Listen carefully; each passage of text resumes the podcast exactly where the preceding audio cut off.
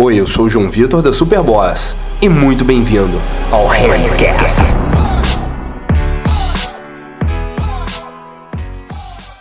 Imagina que você do nada tem uma coceira horrível no olho, uma vontade absurda de coçar, de uma irritação no olho, mas você não pode coçar porque você está no espaço foi isso que aconteceu com esse cara aqui.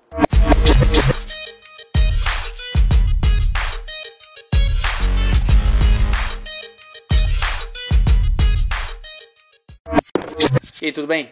Aqui é o João Vitor da Superboss e hoje eu vou abordar o guia de um astronauta para você se dar bem na Terra, né? Não, guia de um astronauta para viver bem na Terra, do Chris Hadfield, né? um dos astronautas mais bem-sucedidos do mundo e o primeiro canadense a andar fora do andar no espaço, beleza? E o Chris Hadfield, ele, para você ter uma ideia, tá, do sucesso, para você ter uma ideia do quanto, do quão longe ele foi como astronauta, ele passou 166 dias no espaço, tá? Ele é um coronel pela NASA, eh, fez duas caminhadas uh, no espaço, tipo aquela caminhada de, de spacesuit, né, aquela caminhada uh, no traje espacial, e passou um total de 14 horas e 53 minutos. Uh, totalmente só ele e uma camada de tecido separando ele do espaço sideral.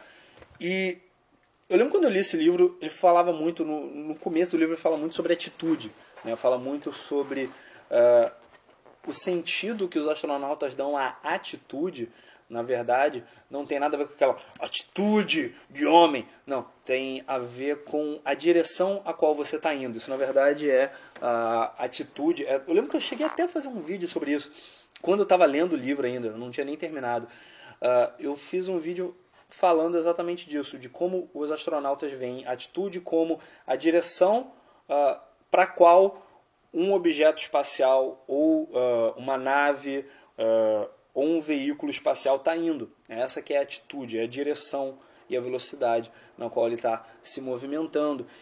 E atitude, tá? Você saber muito bem uh, ah, para onde você está indo e você ter uma certeza do que você está fazendo, né? Você talvez não ter uma certeza do que, que vai acontecer, de qual vai ser o resultado, mas do que, que você quer fazer, tá? Ter um bom planejamento vai permitir que você se adapte a situações uh, de uma forma mais adequada uh, quando o seu plano for pela janela, quando o seu plano for pelo espaço, beleza? Alguns dos planejamentos que ele tem que fazer, ele, por exemplo, eles têm que uh, fazer treinamento de tudo, né? Eles têm que se preparar para qualquer tipo de situação de sobrevivência.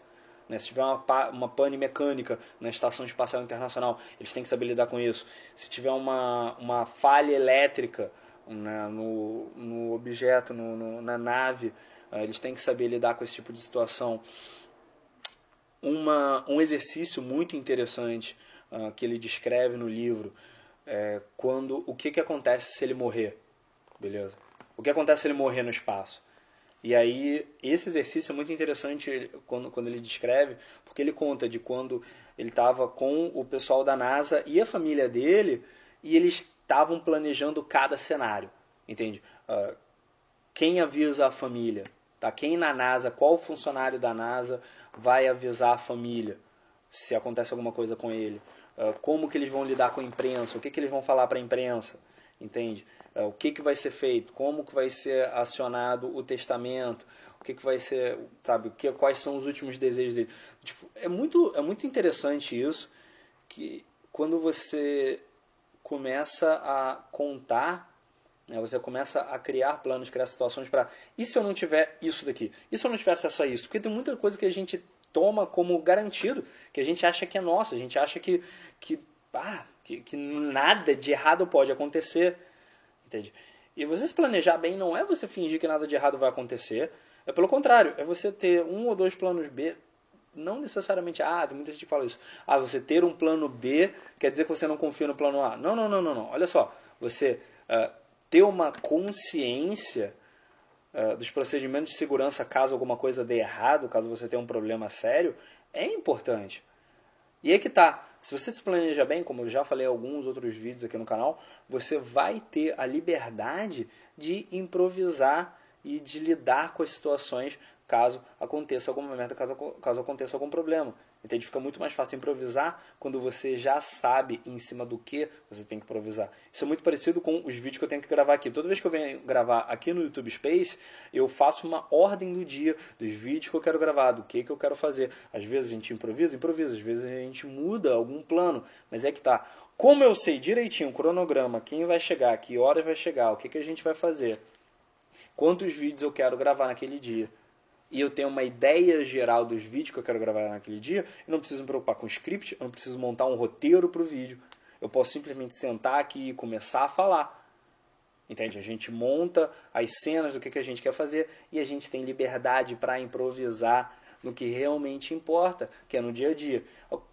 Duas situações que o Hadfield, né, que o Chris Hadfield passou, que ele relata no livro, são excelentes exemplos uh, disso.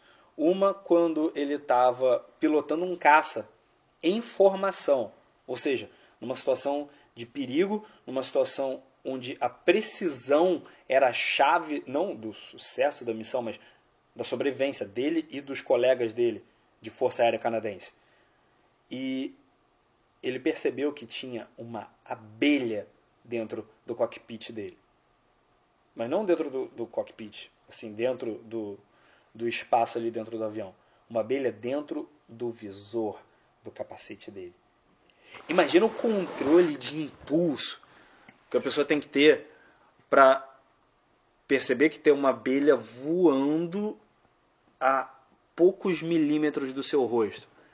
Sabendo que você não pode se balançar, você não pode soprar a abelha, porque você está de máscara, você não pode abrir o visor e, e, e, e tampar, ou, ou, simplesmente abrir o visor para a abelha sair imediatamente, porque você não pode, você também não pode fechar os olhos, porque não pode se distrair, você está num voo de formação.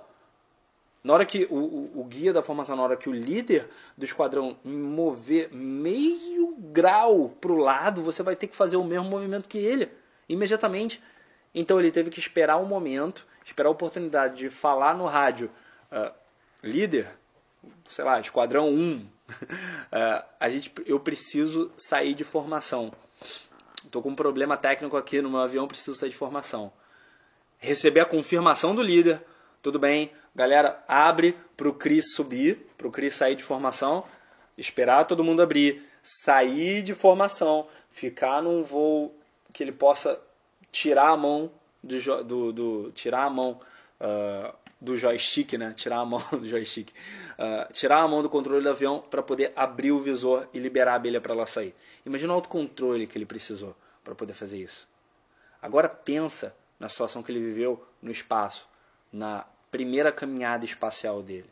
Eu imagino que você deva fazer ideia da complexidade que envolve uma missão de uma caminhada espacial. Não é simplesmente você botar um traje isolado e sair andando no espaço.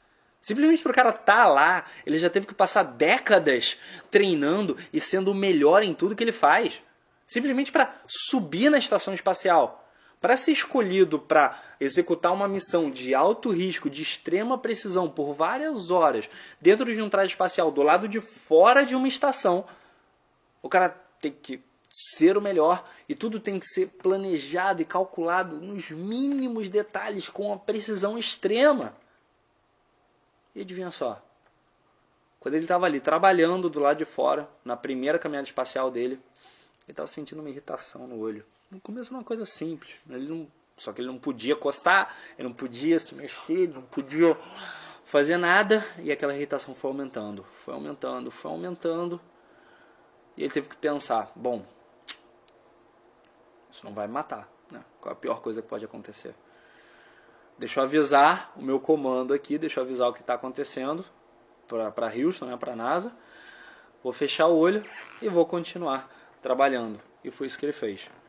Felizmente, graças a essa atitude dele, ele conseguiu cumprir a missão, conseguiu efetuar o reparo que precisava ser feito na estação espacial voltou para dentro da estação espacial, removeu o capacete do traje espacial e aí depois, com o tempo, descobriram que uma, um polímero, né, um, um detergente que é usado para limpar o capacete, uh, ele, ficou, ele fica muito úmido e isso acabou ah, criando uma umidade, criando uma irritação nos olhos dele. E graças a essa situação, graças a esse incidente, hoje se usa um material diferente para a limpeza dos capacetes dos, uh, dos astronautas que vão fazer caminhadas espaciais. Ou seja, não só ele participou de vários experimentos, não só ele trocou tweets com o com o cara que fez o Capitão Kirk é, em Jornada nas Estrelas, isso é, é, legal.